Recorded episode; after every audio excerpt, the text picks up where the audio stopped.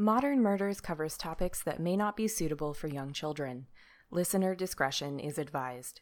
Sources for our episodes can be found in the show notes. Photos relating to the episode can be found on our Twitter at Modern Murders. Join our Facebook discussion group and tell us what you think of the case.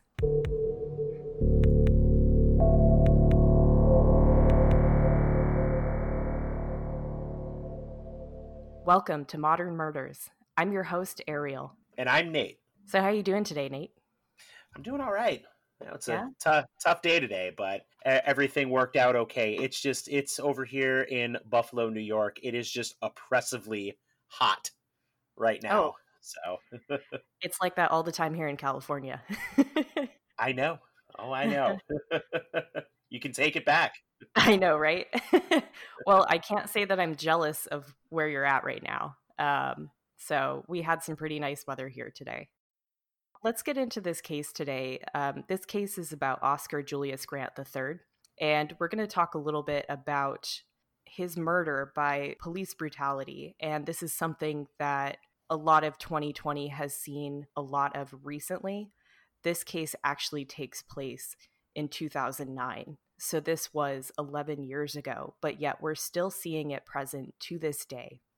So I wanted to go a little bit over Oscar's beginnings because I think that's very important when telling a story. He was born on February 27th, 1986. He grew up in Hayward, California, which is in the Bay Area. His mom, Wanda, worked as a USPS supervisor, and his biological father was serving a life sentence for murder, so he was mainly raised by his mother. Oscar was active in his local church, and he liked to fish, play basketball, and baseball as a kid. Oscar worked at various jobs. He worked at KFC, medical delivery service, Farmer Joe's, pretty much anything that paid minimum wage or maybe a little bit above that, but he was always working. He dropped out of high school early, but he later received his GED while serving time for a weapons possession charge. While in prison, he found his passion for cutting men's hair, and he was a productive inmate. He had a total of five arrests on his records, which involved anything from a broken taillight to selling ecstasy at parties. He was considered by friends to be a doting father and loyal friend. He had a four year old daughter named Tatiana with his fiancee, Sophina Mesa. Two days before Oscar's death, Sophina and him talked about moving into an apartment together and getting married. During Christmas, Oscar told his uncle Cephas that he wanted to attend barber school and start his career as a barber so that he could provide for his family. He also told his uncle that he was done getting in trouble and that he wanted to move to a quieter neighborhood to raise his daughter. In Oscar Grant, what you're seeing is someone who oftentimes when, it comes to a situation of police brutality, he's already got two strikes against him. Um, and you know he's a black man, and his father is serving a life sentence for murder. So th- those are things that they're already held against him. But on the other hand of that, you're also looking at someone who realizes that he wants to break that cycle, and through you know being incarcerated, he found what he could say was his calling so that he could turn his life around and he could do better for himself and for his family. And um, it just makes what we're getting ready to talk about all the more unfortunate. Yeah. And there's another person to this story that i want to go into with the background and i'd actually like for you to tell his story if you can. Um, can you tell us a little bit about the officer that would cross paths with oscar on january 1st 2009 so the the officer's name was um, this is Officer Johann Sebastian Mehserle. He was born on August the 12th, 1982, in Germany. He grew up in Napa, California, though. Um, so he graduated uh, high school from New Tech and then graduated from Napa Valley College and Police Academy in 2006. And so, um, people that knew him will tell you that he wanted to go into law enforcement to help people. And he started working as a BART police officer in 2007. So, up to this point, he had no disciplinary issues. Everyone thought he was very laid back and helpful. At six weeks prior to Oscar's death, he was named in an excessive force lawsuit that included five other officers, but the judge eh, ultimately sided with the with the police department. So that is really something to keep in mind. Um, when this happened, he was 27 years old. Now, a couple interesting things here to keep in mind as that um, his girlfriend was nine months pregnant and due. Um, and he decided to work that night, uh, but was on call for his girlfriend if she'd gone into labor. She went into labor this night and then had the baby the next day. And I think it's very interesting because you have two men growing up in the Bay Area, relatively close in age, but with completely different backgrounds and completely different paths. But at the root of everything, they were one had a family already and one starting a family. And their lives sort of intersected on this night because you have Johannes Mehserle. He was on call that night and could have been called away from his job that night for his girlfriend had she gone into labor earlier. And then you also have Oscar Grant, who was going out to hang out with friends, which we'll get into in a little bit. And he was planning with his four year old daughter the next day. So they were both making plans. They were both looking towards the future, yet one of them is going to lose their life. And I think the thing to note is that the universe is very interesting the way that everything falls into place. And we're looking at this in hindsight and going, if one thing had changed, maybe this would have been different. Or hadn't happened at all.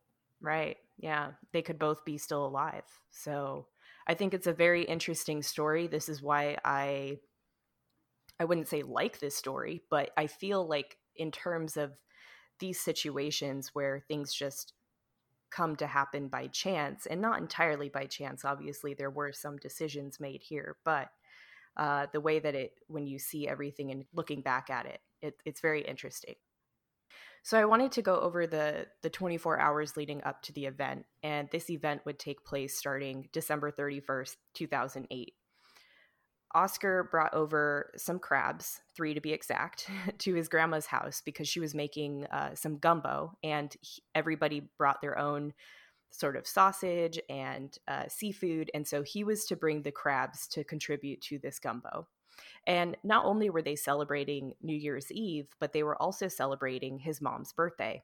Her birthday was on January 1st, and so they wanted to do a pre birthday celebration for her he told his daughter Tatiana that he wanted to go out with his friends that night, which is something that any parent that was 30 would do. He told her that if she let him go out that night and she stayed back with her grandma and was really on her best behavior, that he would take her to Chuck E. Cheese the next day for pizza. And she was totally down for this. I mean, what kid wouldn't? You know, you get to go to Chuck E. Cheese if you let your dad go out and have fun that night. So he went out, and before they left, his mom Wanda told Oscar to take the BART that night because she didn't want them drinking and driving or driving and having drunk drivers on the road. She felt like it was safer to take the BART, especially since Oscar was going to be with his fiancee Sophina and his four friends that night. So she felt like it would be safer to go as a group.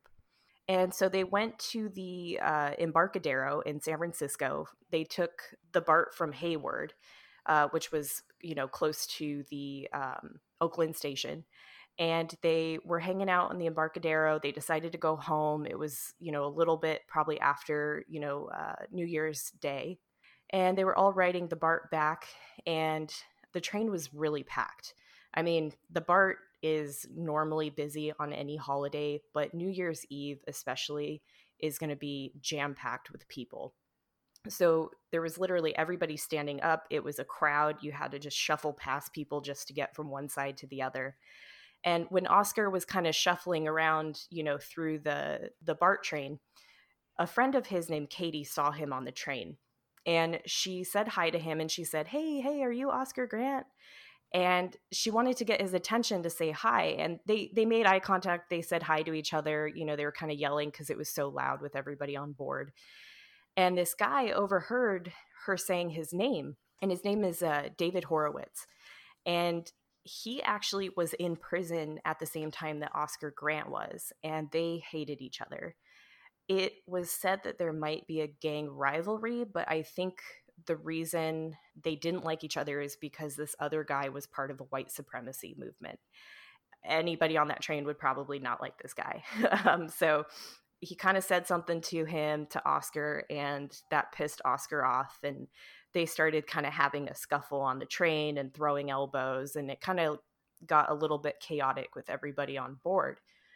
So the fight that broke out between them made it very easy to separate them because it was a big group of people you can easily put people in front of them and get them to you know either side of the train and oscar's friends also joined into the fight to help and you know help fight with this other guy's friends too. It was like all these people fighting together. It was kind of like a bar fight scene where everybody's throwing punches and people are screaming and yelling. And uh, this chaos um, alerted the train conductor and also security and they ended up calling security for the uh, platform for the station they were about to come up with or about to come up on which was fruitvale station and the police were also called by passengers so why don't you kind of pick up from there and kind of tell the story of how the officers came onto the platform and what kind of unfolded when they entered the fruitvale station and the train stopped all right so so leading up to that, like you said, it, it was super super chaotic. Uh, but the first officer on the scene was Officer Anthony Peroni, and um, when he got there, he just he started arresting arresting Oscar's friends, and noticed Oscar and pulled him out of the train. Officer Peroni was seen by witnesses as being aggressive and yelling. So um, definitely kind of throwing his weight around to take control of the situation, which in a high stress situation like that, I think that's something that you could assume a police officer would do. Um, there in total ended up being nine officers on the Fruitvale Station platform in response to this incident. This is uh, at January 1st, 2009 at 2 a.m. This is when Officer Mehserle arrived to the platform to join Officer Peroni.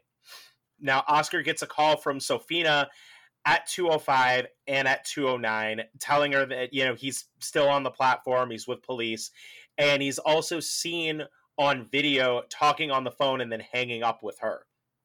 So there are three videos that were taken of the incident by passengers. Most were on like digital cameras though. So one of the videos uh, there's um you can see four men are um, set they're set up against the wall on the platform and then you see oscar pulls out his phone holds it up to his ear and then hangs up and you, he points with his right arm to something um, and so this is kind of like one of those things again it's he's just a regular guy he's in the wrong place at the wrong time um, you know he's trying to let his fiance know that you know everything's going to be okay um, that he's just he got into some trouble. He's with the police. He's probably even telling her everything's going to be okay. You know, you just wait up for me. Um, so it's at this point Oscar gets up and there's a red laser scene on on his chest. Now there's a bald officer. This is Officer Peroni. Actually forces him back down onto the ground in a sitting position. Now all of the men that are detained, they have their hands visible. From here, the camera does get a little bit shaky, but you can see that his friend is he's on his knees with his hands behind his back while the officers are trying to cuff him. Oscar's also on his knees and he's facing Officer Peroni while he's talking to him. So an officer comes behind Oscar to cuff him, and while Oscar turns around, he falls onto his back. And uh, Officer Peroni puts his hand on Oscar's head, and then the two officers force him to the ground and flip him over to his chest. This is where things really kind of start to fall apart from here. Um, Peroni puts his knee on Oscar's head um, while putting his hand on the friend that's already cuffed. He's so he's like detaining two people at the same time in this video, and he's yelling at them and just being aggressive, just like the witnesses had previously stated. Um, now, the officer he's he is having a hard time cuffing Oscar. So Peroni turns back to Oscar to put more pressure on his back with his hand on his head and his knee on his shoulders. And so now then, then the accompanying officer um, who's having trouble gets up. He says, "Listen, I'm I'm gonna tase him." Um, and the, you can you can see a reflection, and it's actually his gun. And so and so th- this is Officer Mehserle. He goes to tase him. This is where he uh, actually takes out. He he's going to be taking out his gun. This is actually how Oscar is killed. He's shot in the back. Oscar, he's seen in pain on the video as well. Um, he's trying to turn over onto his back. Again, it's a digital camera video, so there are times if you do endeavor to watch these videos, I just want to make sure that you all understand, anyone listening, that they are disturbing. So watch it at your own discretion. What we're going to talk about later is that he may not have intended to shoot him he intended to tase him, but there are two conflicting stories with that statement. The part that really got me, and this is left out of the tape because the videotapes don't really have audio, and there's three of them. So this one I decided to make notes of because it is the clearest tape out there that shows the entire duration of the arrest and the shooting. The other ones are on cell phones, which back then in 2009, cell phones were terrible for taking any video. It's almost like pixelated and grainy. And then you had another perspective from a witness on a train, but the video is behind a pillar. So it's very difficult to see exactly what's going on. So, this one video that we just uh, played out to you is the best one to watch if you want to get a full idea of what happened. But again, it is disturbing in a way because you're ultimately seeing somebody get shot and killed. And the reaction from his friends, they are visibly shaken and freaking out. They are panicking because nobody expected this to happen. And even Officer Mehserle freaked out right after saying, Oh shit, I shot him. So I do want to note that Officer Peroni again was the aggressor and while he had his knee and his full weight on Oscar's head, he was yelling bitch ass and then the n-word at Oscar. And Oscar responded with I can't breathe and I surrender. And as I say that, I get goosebumps because I feel that I can't breathe statement is so pivotal right now to the Black Lives Matter movement and the fact that this happened in 2009 and you have these cases so similar where you have one officer with his knee ultimately on his head slash neck and a guy saying i can't breathe the parallels are just undeniable at this point absolutely now and it's a when, when you you talk about um, officer peroni being the aggressor it, it's he's he's he's intentionally you know, building up yeah, that that stress that you're mentioned you you had mentioned that officer Mehserle was he was under the that that high stress situation that ultimately led to him shooting and killing Oscar. He he's he's building up on that intentionally because he wants Oscar and his friends to give them a reason. That's what he's doing. And that's something that you find all too common in situations like this with law enforcement as well. Yeah, and Officer Mehserle, um, you know, by colleagues was um, described as being pretty even. He wasn't an emotional guy. He wasn't hot headed. He was pretty uh, mellow in terms of the way he approached life and, and stressful situations. And so I think that this situation and the way that Officer Peroni was acting definitely escalated the situation. And when you have a train packed full of people and you have a fight that just broke out, tensions are going to be high. The last thing you want to be doing is screaming at people and yelling the N word at them, especially in the Bay Area when a lot of the train riders are going to be people of color. So it was a very tense situation, and a lot of the witnesses were getting really riled up because of this situation. And in the video, if you can find one with audio, you can hear people saying, you know, what the F? Why are you doing this? Why are you arresting him? Don't be so aggressive. You know, so a lot of the witnesses were getting pretty worked up about this too. And then when you hear the shot, you can hear everyone just kind of gasp and say, Oh my God, did he just shoot him? And, you know, when Officer Mehserle shoots Oscar, realizing he just shot him and not with his taser, he kind of puts his hands on his head and he kind of doubles over, like as if he wasn't expecting that to happen. So it seems like the initial reaction is somewhat genuine. But again, I, when I was researching this case, I found some things that came up that just didn't sit right with me.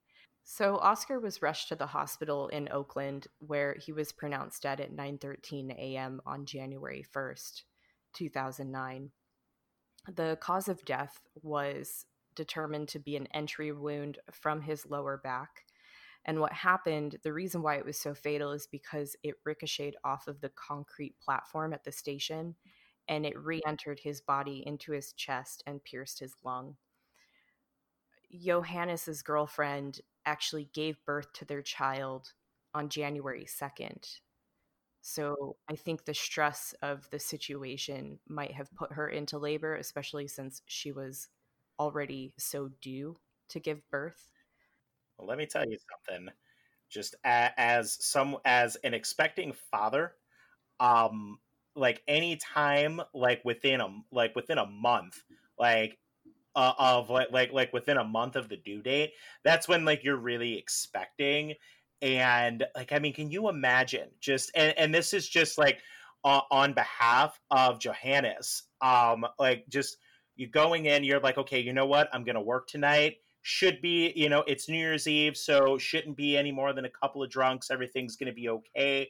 But if you go into labor i'm i'm gonna come right away if you go into labor and he's he's ready he's got that in in his mind right? And then all of this happens. And like all of this all of this starts it starts to unfold and it starts happening. And he's he like in his head he's probably thinking to himself how in the hell am i going to get to my girlfriend if she goes into labor? How how, how am i going to make it to her? And that's that's something and that's aside from all of the uh, aggression and the and antagonistic behavior that Officer Peroni was laying onto the situation to escalate it. In with Johannes, he I get I guarantee you, I would bet I would bet the house on it that he was already stressed out at this situation unfolding because he's thinking about his girlfriend and his child.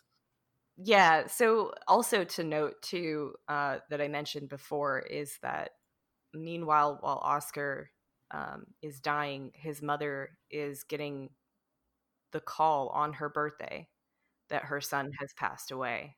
So again, there's these things that fall into play that just make this story so much more tragic. You have one person bringing in and welcoming a new life, and you have another person mourning the death of her son and it's just really kind of full circle in a way in a morbid twisted way. And they did do an investigation initially uh, on officer Mehserle, basically a protocol of drug testing him. Because whenever you're involved in these situations that involve you pulling your weapon and firing it they automatically want to you know check and make sure that you don't have any drugs in your system and they did come back negative but that's pretty much to the extent that the investigation by the BART authorities went through because Johannes resigned on January 7th from the BART police station to avoid the investigation. Because this situation blew up because of this uh, the digital camera footage, it got leaked and I believe it got leaked onto YouTube back when YouTube was very um, still in its infant stages, kind of. And this spread like wildfire. So Officer Mehserle and his family had to relocate to a friend's home in Lake Tahoe in the meantime.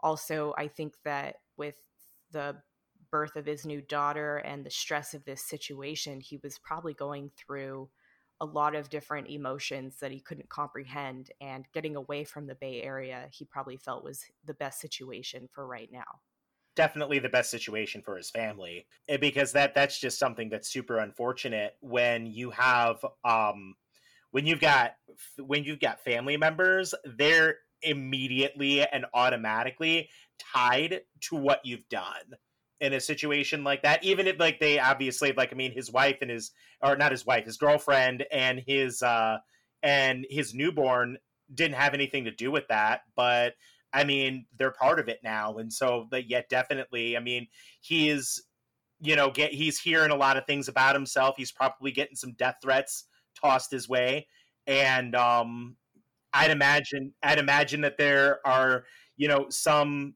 people that are talking about hurting his girlfriend and his kid too. And yeah, you, yeah, I mean, re- regardless of how wrong you are in a situation, you got to protect your family. And so, yeah, him relocating that way was the best thing that he could have done. Yeah, he pretty much put a target on anyone with the last name Mehserle. So, or anyone associated with his address. So, he definitely had to relocate. And while he was resigning on January 7th, Oscar Grant III was buried on the same day at his local Baptist church in Hayward. And this was the same church that he was active in since childhood. So the grief was tremendous and felt by the entire congregation. And I'm sure that all those women in that congregation felt like they might have lost a son or a nephew, or, you know, it's when you grow up with somebody in your church, you really get attached to them and you get to know them and their family and you see the pain. And it's just a community that's mourning a loss of somebody. So, because of this, obviously, there were protests and they turned to riots after a full week went by and there were no charges brought against Officer Mehserle. And I can understand how that is very frustrating because you have a, a week later after the shooting, you have this guy relocating and trying to start a new life somewhere. And he just kind of, it was looking like he was going to get away with it. And so people really, really started getting pissed off and started doing things that we're seeing in 2020, you know? burning dumpsters and you know breaking shop windows and everybody was pissed i mean it the bay area was grieving and traumatized by this and not to mention all those people that witnessed this murder in front of their eyes were definitely uh, changed after this so on January 8th, a peaceful protest of 500 people turned out and they occupied the Fruitvale Station platform where Oscar was killed. They started uh, marching from the Fruitvale Station and they marched all the way to the police station in downtown Oakland. And I did uh, look up this route and it would have taken about roughly over an hour for them to march and it would have been about four miles. So Fruitvale Station wasn't that far away from downtown Oakland. The Alameda County District Attorney Tom Orloff charged Officer Mehserle with the murder and added that the killing was intentional and unjustified. As it should be. That that that's exactly how that should be ruled. And it's just I mean, you know, and what's what's what's so interesting and so polarizing about the about this um, especially because like you you've mentioned um, everything that's going on like right now in 2020 and this, this took place 11 years ago. So i mean 11 years ago you have a young black man who shot in the back and killed during what you would think is just what a lot of people would think is just a routine detaining for a fight that broke out. And on and on on New Year's Eve no less. I mean, you how how many fights you how many how many drunk fights do you think break out on New Year's Eve? And then you know the cops come and they go, okay, everyone, break it up. We're gonna throw you guys in the drunk tank for the night. You're gonna sleep it off. You're gonna be best friends in the morning. No one gets killed. No one gets hurt. Everyone's fine, right? And you have you have this situation where the this a young black man is on he's belly down and he's shot in the back and he's killed. And there are protests. Um, there, there, there are protests for the uh, shooting officer, Officer Mehserle, to be charged with the shooting. And then when he's not charged, there are full blown riots that break out. There's, there's, there are, there's violence. There's destruction of property, and those are the exact things that are happening today and it just one of the things that i find that i just i wanted to say that's just so interesting is whenever this happens how surprised the whole of the country is when it happens. And it's like come on guys this this isn't new. It's it's gonna it's gonna keep happening. Yeah and i think back then in 2009 this was kind of new because in 2009 previous to that we did have camcorders and stuff and you know we did have the rodney king situation but that was from a journalist standpoint whereas this is witnesses that are taking oh yeah. this footage on their personal devices. And so i think that back then from what i remember because i in 2009 i was graduating high school as a senior and I was pissed when I saw this. I had no idea that this was going on so close to my home because I was only two hours away from the Bay Area. And it just shocked everyone I knew. It shocked me. And I think that this has been going on for a very long time, but this was the first time that people were seeing it. And that people were seeing something so benign like a fight turning into a murder. And it was just, it went from bad to worse to just tragic in such a small amount of time. And I think now it's really sad that we keep seeing this to the point where people are almost used to it. You know what I mean? Even the George Floyd, like that still shakes people up. I have not watched it because I'm effing tired of watching these videos. I'm sad that there's so many out there that there's so many names that get thrown into this conversation that I just I already know it's going to be the worst. And so I think that this was a pivotal moment for the country. It was international news for sure. Um, so, do you want to talk a little bit about the trial? Yeah, yeah, definitely. Yeah, let, let's let's go into that a little bit um yeah they compiled with you know like the the videos that you know people were taking. I think there there were a total of six videos that were brought forth as evidence from like different like witness perspectives. And like so what's super interesting about this is that the initial investigations and court documents actually show that officer Mehserle immediately talked with other officers on the platform after the shooting explaining that you know he thought that Oscar had a gun in his waistband and he he couldn't see his hands which that's like this is one of the you were t- mentioning earlier that there are a few things like in the in the trial that in in the explanations of the events that didn't add up this is one of those things because he said well i thought he had a gun in his waistband i couldn't see his hands and then after that you know later on he switched it up and he said oh well you know i actually meant to tase him but i pulled my gun instead yeah, and actually, I did not really see this in any of the reporting that I found. I actually found this in the court documents. So, this was not widely reported that he initially told officers on the platform that were surrounding him, including Officer Peroni,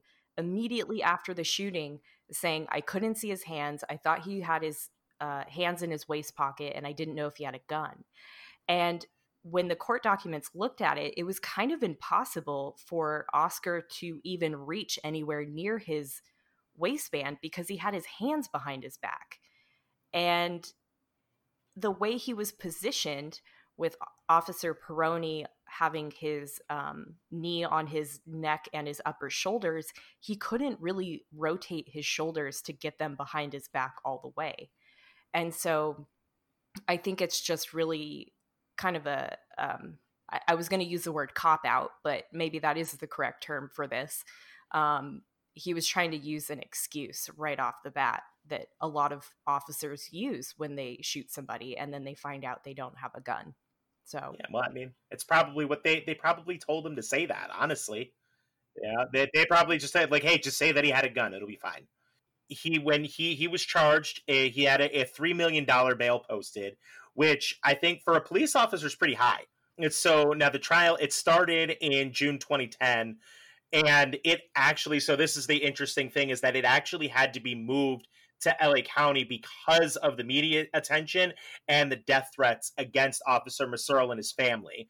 So the the jury here was um I'm going to go over the the 12 member jury. It was eight women and four men, and out of those, seven of them were white, four of them were Hispanic, and there was one Asian person. Um, now, this is something that is just super interesting, and it's something that you and I had discussed. Is that a a fair jury is supposed to be representative of your peers? It doesn't quite add up. Yeah, and I, I don't see I don't see seven white people and four Hispanic and one Asian in LA. That just does not, not sound right. The proportions are completely off.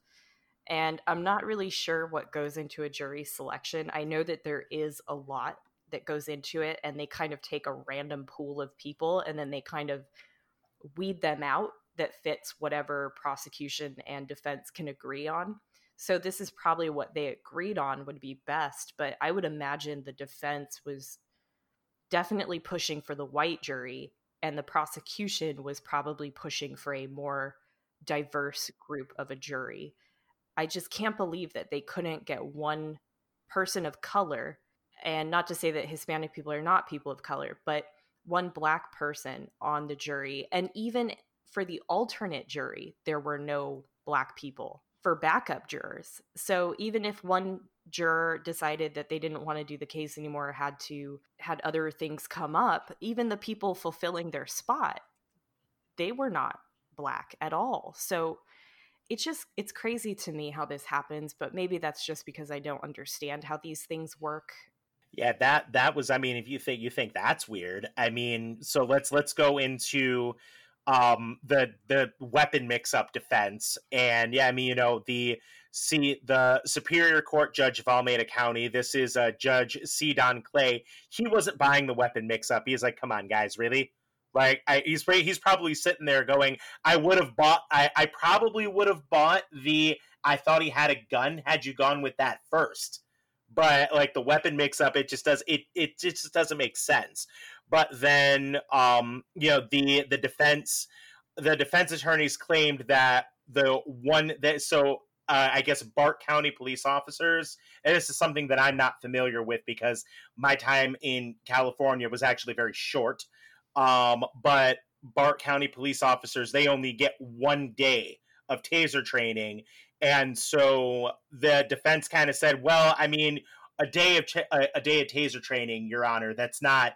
really sufficient for Officer Mehserle to be familiar with the differences in between his holstered weapon and his non-lethal taser and it's that lack of training that led to the mix-up but the issue with that is that he pulled his taser twice the same night before the shooting so he was definitely familiar with the differences in between his holstered weapon and his taser yeah so before you go into the the two differences between the two weapons, I do want to point out that the um, the Alameda County Superior Court Judge C. Don Clay was the judge in the Bay Area, and this was before the trial got moved to LA County. So when they moved the uh, trial to LA County, there was oh. a new judge that did not share the same sentiment that Don Clay had in this um, in this mix up with the weapon. So we're going to see a difference in the way that the judges feel. Um, but Don Clay was not buying it in the beginning, and unfortunately, they moved it to LA County. So the so the Sauer P two twenty six, it's yeah, standard black sidearm. It weighs two and a half pounds. It's got a holster and a release mechanism. So the taser, it's black and yellow laser sight. It weighs less than two pounds it has an on and off switch and it has a snap holster. So for me looking at this, if you know, I'm I'm an outsider looking in on this, even if you're unfamiliar with the two different weapons, you've got two different you you have two different release mechanisms. You have one that has a release mechanism and one's one that's just literally in a snap holster. So it, it's like you you you've got to be familiar with those two things before you even get to like, oh well, I thought it was my taser. It's like, but yeah, you know what I'm saying. Yeah, and I have a taser too from the taser company. And the difference between that and a gun, number one, it's a lot lighter. It's not made out of metal, which I would imagine. I mean, even with metal guns, they can have, you know, a grip on them that may not be metal.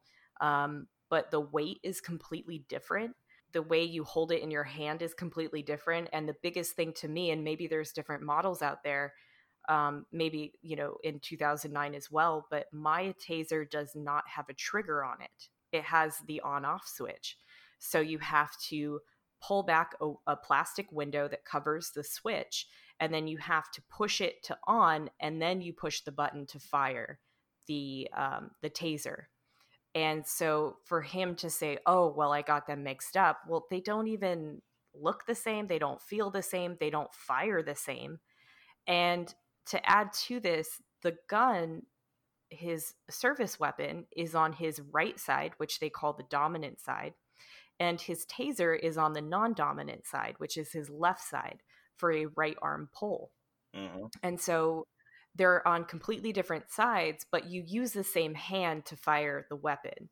And since then, they have made the uh, taser training predominantly a uh, left hand pull now because there have been too many mix ups with guns and tasers.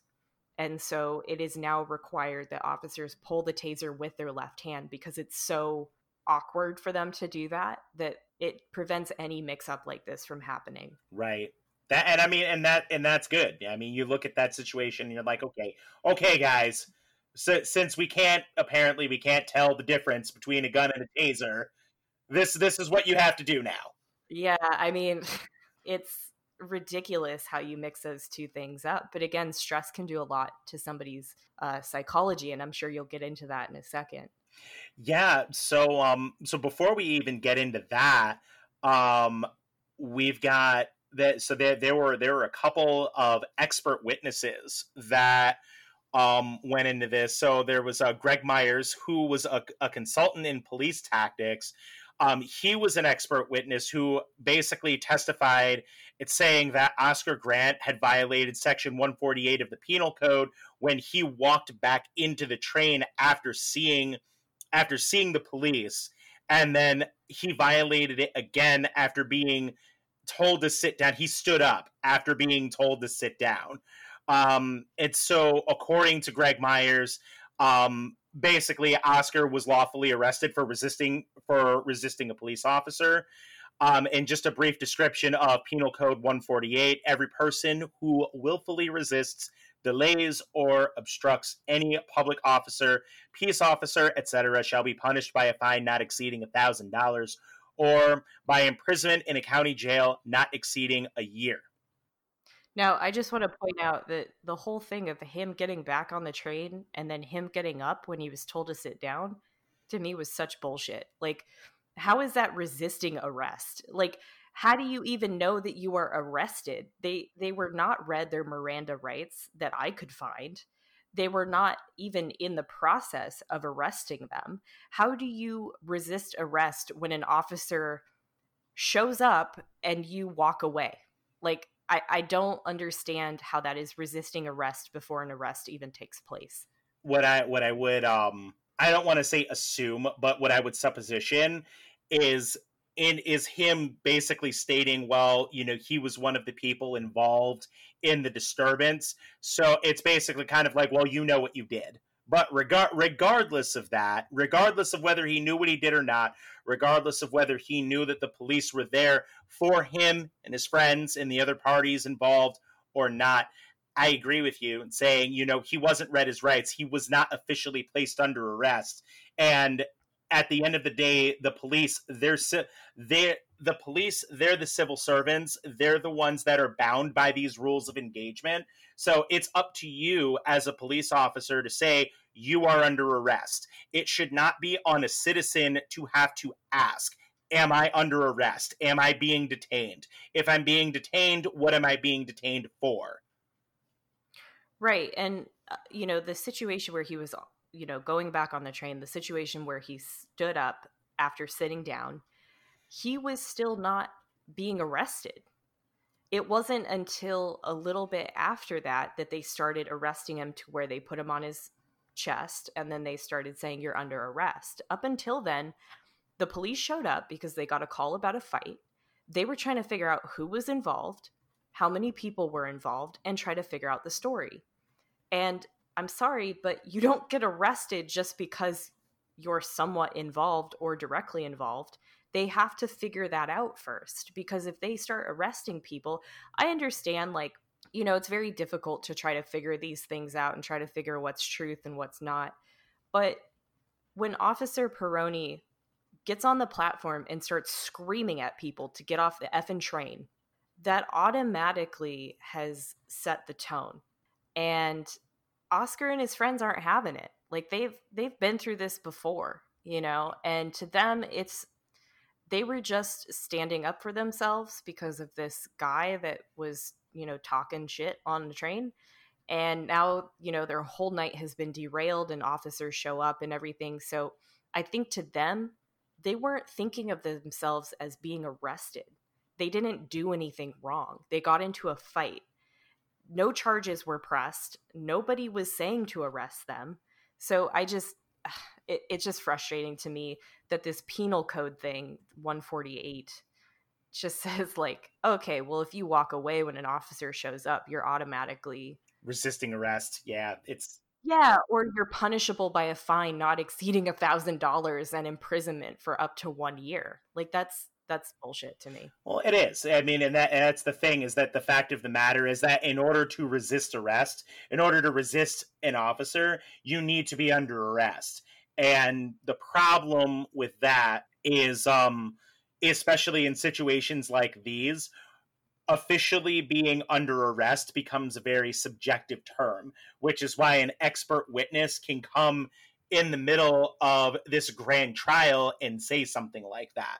Now, the other expert witness, though, this is uh, William Lewinski. He was a, a retired university professor, um, so what he testified was um, that he said that human performance is heavily impacted in a high stress situation and explained how um, unintentional blindness caused the mix up between the gun and the taser.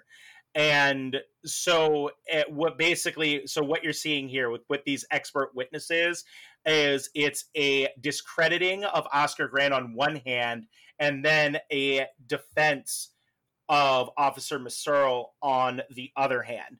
It's saying, like, well, he was in this high stress situation. There are all of these people fighting. It's the middle of the night on New Year's Eve. And it's like, hey, he just, you know, in this split second situation, he reached for his taser. He didn't see what he was doing. He was just, he, he thought he had his taser and he pulled out his gun. Unintentional blindness is what they called it and it's a even even though mind you that officer Mehserle was reaching on the wrong side it was his muscle memory that overtook his ability to process what he was doing yeah again if he wanted to reach for his taser he would have had to reach with his right hand over to his left side to draw the taser and he also would have had to undo the snap on the taser holster what he ended up doing was reaching on his right hand side and pushing the service weapon forward and back, I think it was three times to release it from its holster. And this one's a little bit more difficult to, in the case that, you know, somebody tries to reach for your gun, it's difficult to take it.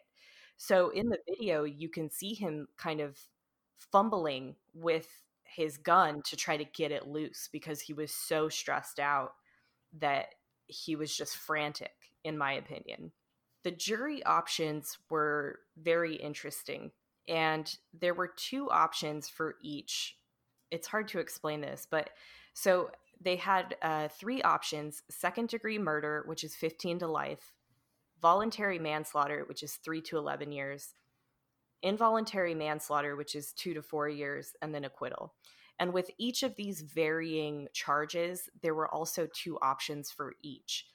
And with all of those options, which I won't go into because they're very uh, long, they range from criminal negligence to intentional murder. So once the jury decided which of the four, I guess, that they would go with the acquittal, involuntary, voluntary, and second degree they then had the option to pick a lesser and a higher charge, a conviction. And the deliberation was six and a half hours. And this took over two days for the jury to go over all of the evidence and all of the information relating to the case. The jury came back and they finally had a verdict. And they found Officer Mehserle guilty of involuntary manslaughter. Now, he was sentenced to two years, but this was with time served. I hate that. and I don't know if you caught this back when you read it, but it was $3 million bail that was posted. Mm-hmm. So he was out on bail during this entire time. And when everything was said and done, he got convicted, he got sentenced to two years. The amount of time that he served in jail was only seven months.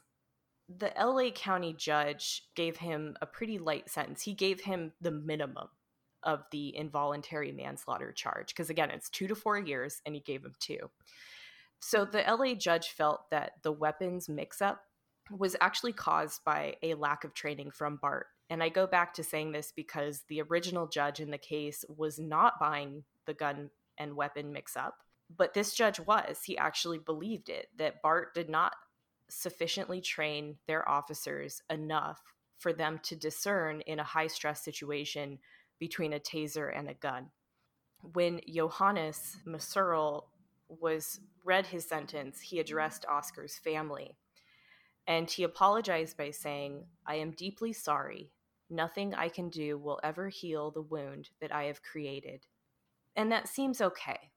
But he did also caveat it with another saying, which I felt like he should have not said at all. But he said that to Oscar's family that he made the decision to use his taser because of Oscar's actions that night and not because he was black. That to me was not necessary to say. To be like, I'm really sorry I killed your son. And it wasn't because he's black, it's because he was acting up that night. Like, when someone so when someone says something like that when they, when they literally derail their own apology like that you really have to look at that and you have to go who coached you on that yeah so do you want to talk a little bit about the post trial so yeah post trial um so a, bu- a bunch of different stuff happened here so officer peroni he was actually fired in 2010 and was later charged um, with um, fra- he fraudulently collecting thousands of dollars in unemployment benefits while serving in the army. But those charges were dismissed in 2013.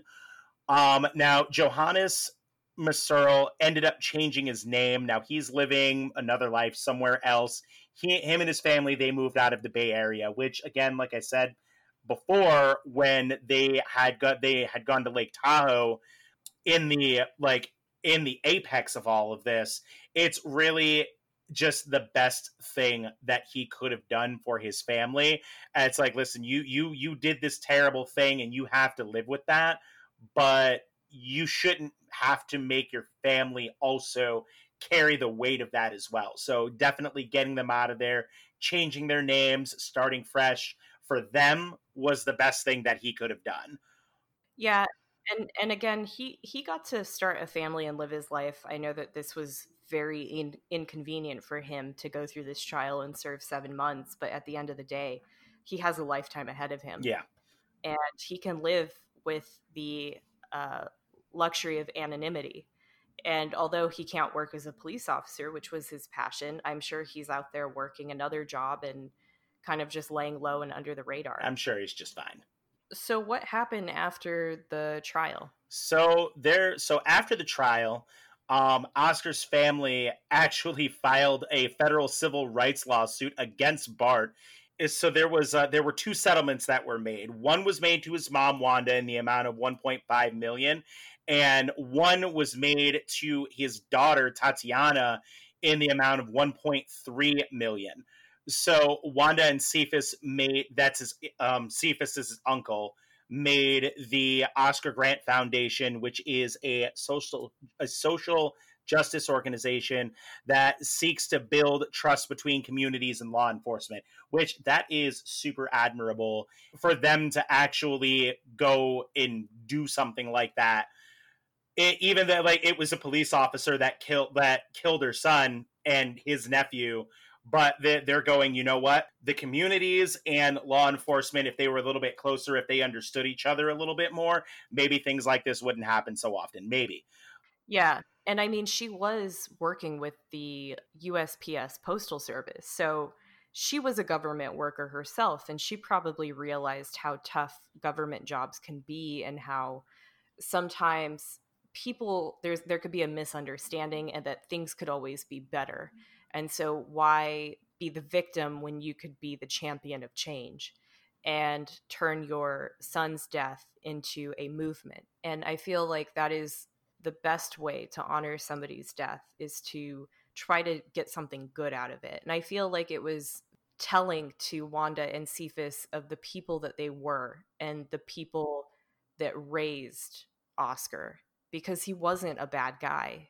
He wasn't a thug, you know. He may have had arrest records, but those were anywhere from like broken taillights to selling drugs at parties. So it's not like he was out there killing people and shooting people and all this stuff, you know. I think that his family before this situation, and I can't speak on their behalf, but in the area that they live in, I'm sure there was some level of respect for the police department before this happened. And when this happened, that changed. But they still felt enough respect to say, you know what, we know this can be better. It's not good, but it, we still respect it enough to want to change it for the better. Absolutely. And but yeah, that's the and I mean and in that like also they um there's a mural of Oscar on 17th Street and Broadway and just some interesting stuff about um, about the BART here. Um, was that you know in 2016 there was a journalist that had uncovered that 75 percent of BART cameras were actually decoys. They weren't even real cameras. So those doesn't surprise me. It's not. It's not surprising. Oh God. Okay. They're that bad, huh? I hate BART. I will talk shit about BART all day long. That's fair. Now, but so since then, those have allegedly been replaced with real cameras. And another interesting, this is another. Now we're down to a good, like, I don't know, 60% are decoys. they replaced them, but they just never fixed them after they broke. they were, or, or the, here's, here's the real power move. They replaced them with more decoys. So now here's now this is something that's super interesting too was that just last year in 2019 there were new documents that were released under SB 1421 that actually showed Officer Peroni had initially described his involvement in this incident as fighting for his life before Oscar was shot. And again, you could watch the video and know that that is complete bullshit. There, there's no way he was fighting for his life. He had the upper hand. He was the aggressor. The the entire time though. Like literally the entire time. Yeah, before he even knew who was involved with the fight, he was out screaming and yelling at people to get off the effing train. So I don't know if that's what he meant by fighting for his life. No idea, honestly, but and guys like that, yeah, they can rewrite history at the dry, at the drop of a hat. So definitely. Yeah, so I wanted to go into this study that I found that was really interesting. And this is a peer reviewed article that was published on November 5th, 2015, by Cody T. Ross. And it was used 18 times in the media. So this is not just some random underground study that I found. A lot of the articles that were using this study were the Washington Post and the LA Times um, and the SF Chronicle. And this study looked uh, between the years of 2011 and 2014. So this doesn't include 2009, but shortly after. And it looked at these years on the county level in the United States for police interactions with people and police shooting suspects. And the study found that it was 3.5 times more likely that someone will be shot if they are black and unarmed compared to someone who is white and unarmed. Relating to that is the 1.67 times more likely to be shot if the person is Hispanic and unarmed compared to white and unarmed. So, again, these are just comparing race and the fact that they are both unarmed. The results found in all, there were very many different parameters that they set that they looked at, different situations. But ultimately, in the results section of the study, they found that someone who is black and unarmed is just as likely to be shot as someone who is white and armed. So, a black person who has literally no weapon on them will just as likely be shot as a white person holding a gun. That is not surprising, unfortunately, but there is a study out there that is peer reviewed that says so. Yeah, I mean, and not only that, I mean, you just have to look at like you you look at so so many cases in the uh like just in the media of like there there there are white mass shooters who are brought in alive after they've killed multiple people. But um So, um I'm sorry, I cut you off. Did you want to say something? No, I was I was actually I was going to talk about the uh the movie. I was about to go into that. I'm glad you brought it up. So you recently watched the movie. I watched it a while ago and I vividly remember it, so I didn't pay to watch it again. Um, I did watch the scene though from the movie on YouTube, which you can also find. But you recently watched the movie, and that was the first time you have seen it. So why don't you tell me a little bit about the movie, what it's about, your impressions of it? Um, I mean, so now this movie it came out six years later. So it's in uh, this movie came out in 2015. It's written and directed by Ryan Coogler. It's called Fruitvale Station. Um, so this this movie it really it details the last 24 hours of Oscar Grant's life. Uh, Michael B. Jordan. Um, he play he plays Oscar Grant in this movie. A lot of people know him from Black Panther. He's the mosquito guy, right? He's the guy that gets bit by all those mosquitoes. right? That's how I always think of him. No, this was like one of his first major breakout roles because he was doing yeah. a role next to um God, what's her name? God damn it, she won an Oscar. I should know this. It'll come I don't know.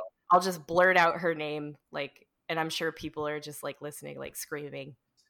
It's an it's an extremely powerful film and um it's you know i mean if you you don't want to you know go searching for like the youtube videos which i mean are admittedly they're all a mess yeah but if you you want a a good representation of what happened that night definitely check that movie out um get some tissues ready you're probably gonna cry it's really it's it's it's powerful and um it can it can really kick up some dust for sure. Octavia Spencer. That's her name. There you go. I had faith in you the whole time. I, I don't know why her name slipped my memory because I just love everything she's in and I, I love her acting. She actually helped produce that movie. I was watching an interview of uh, Ryan Coogler and Octavia Spencer, and she actually pitched in some of her own money to make oh, this wow. movie happen because she was so on board with it. And um, she wasn't intention she she did not intend to be the producer it just kind of worked out that way because they ran out of funding for the movie and then right. she's just like i know some people i'll call them up i'll get more money and then she just became the producer and she said she believed in the movie so well because of the writer director Ryan Coogler and she said that anytime you have somebody who is directing the movie that they wrote they always have such a clear picture of what the movie should look like and they're a lot easier to work with. So she just felt that Michael B. Jordan did a fantastic job at this role. He really captured the sort of persona of Oscar Grant III. And he, I think he did an amazing job. I definitely cried because the scene where he gets shot you see the pain in his voice, you see the pain in his face because in that moment you realize he's probably thinking about his fiance and his daughter and the plans that he made with her the following day and that he may not get to see them again and he didn't. I mean maybe he saw sophina in the hospital but i just the movie definitely captures that moment very perfectly i think.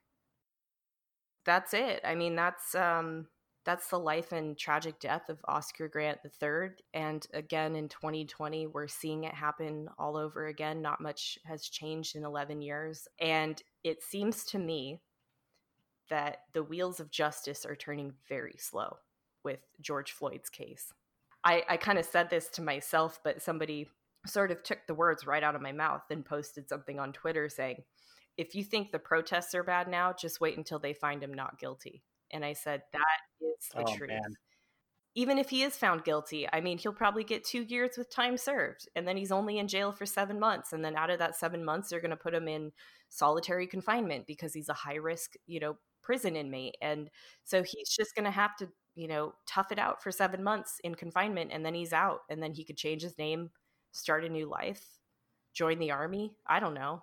I don't even know if you could join the army after that, but um, Officer Pirone did, you know. Right.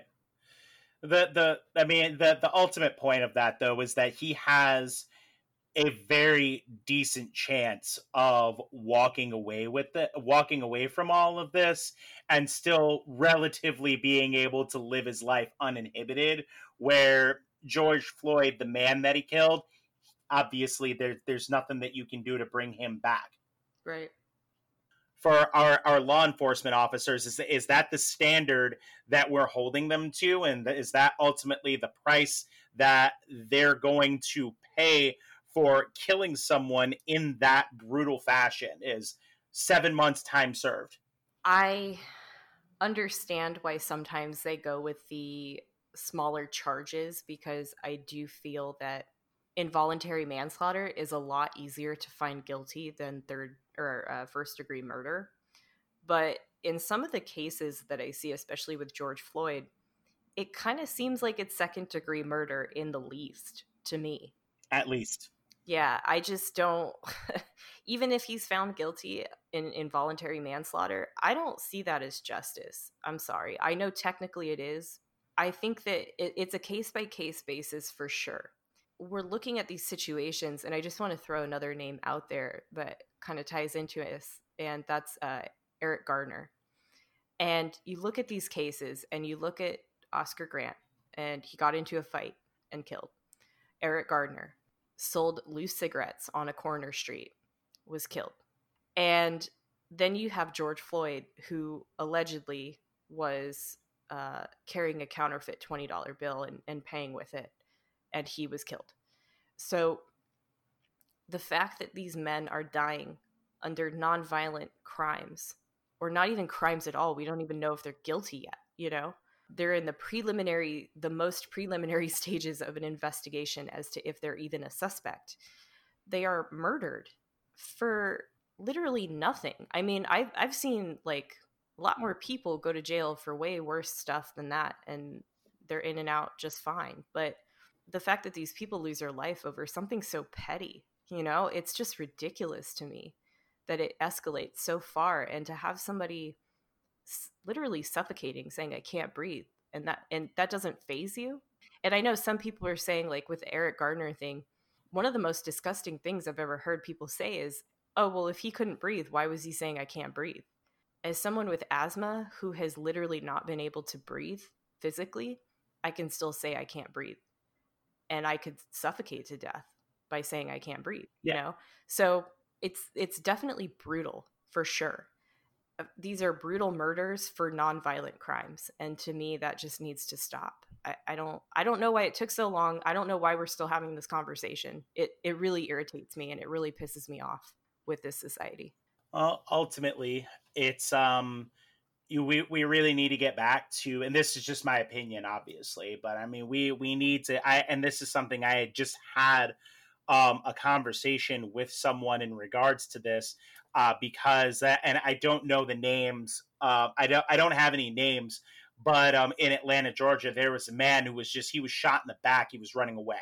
He was just shot he was shot he was shot in the back he was killed um and he did he and he didn't die right away though. What happened was he was shot in the back as he was dying. The officers that were chasing him held him down and refused to call for medical attention medical assistance rather. But um yeah what, one of the things that i had mentioned is um and this is something that's like super interesting right? Um as and th- this is and i just i kind of want to close i want to close on this. Um as that we really need to get back to understanding that the police are supposed to be civil servants okay they're not a local military okay we have the national guardsmen for that that's that's what the national guardsmen are they're the local military. The police, they're civil servants. They are there to protect us, not what they're doing now.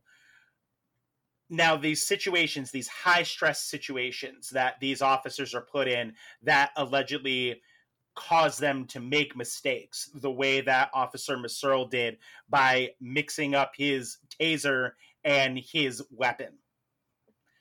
The, the problem that I have with something like that is in all of these other um, all, all of these other shootings and brutal murders by result of police brutality in high stress situations where these officers allegedly feared for their lives is that you have our military, our army, and our marines have rules of engagement and de escalation tactics that they have to follow in full combat zones. So it's like not like it's not a man they, they don't have to de-escalate a man that's selling loose cigarettes on a corner they don't have to de-escalate a man that is that got into a fight on a packed train on New Year's Eve.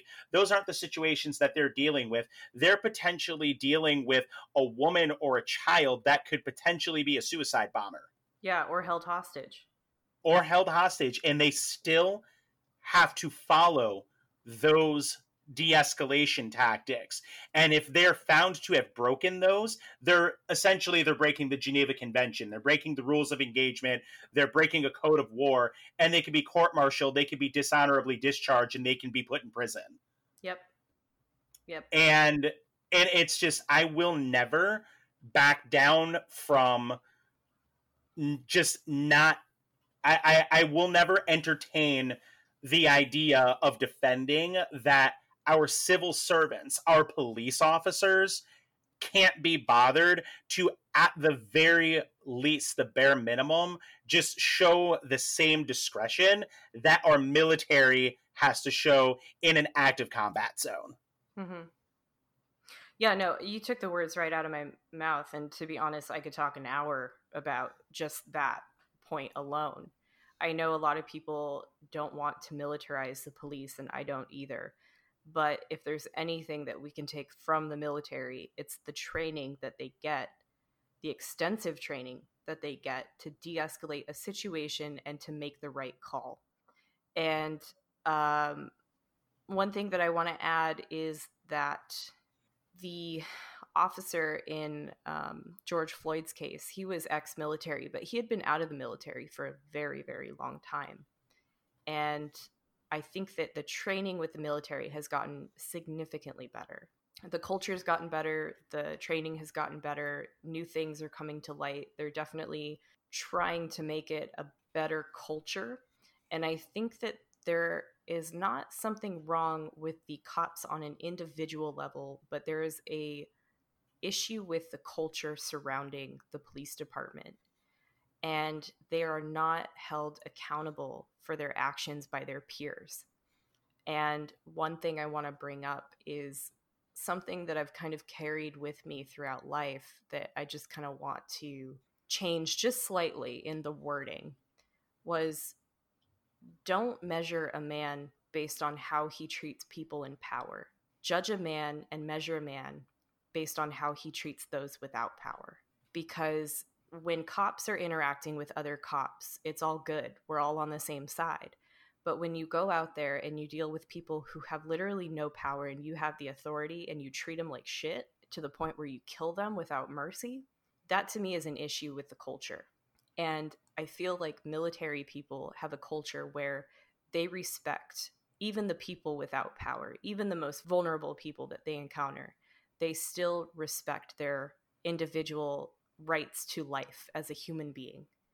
And I just don't know what happened with the police department. I don't know how that slipped away from them because they're the ones working with people that they go to church with, people that they shop at the same grocery store with. You know, you have these military people going into foreign lands with people that don't even speak the same language as them, and they can de escalate a situation. But you have somebody that you are from the same town and you can't even de escalate that situation that doesn't make sense. And again, just like you said, yeah, you took the you took the words right out of my mouth.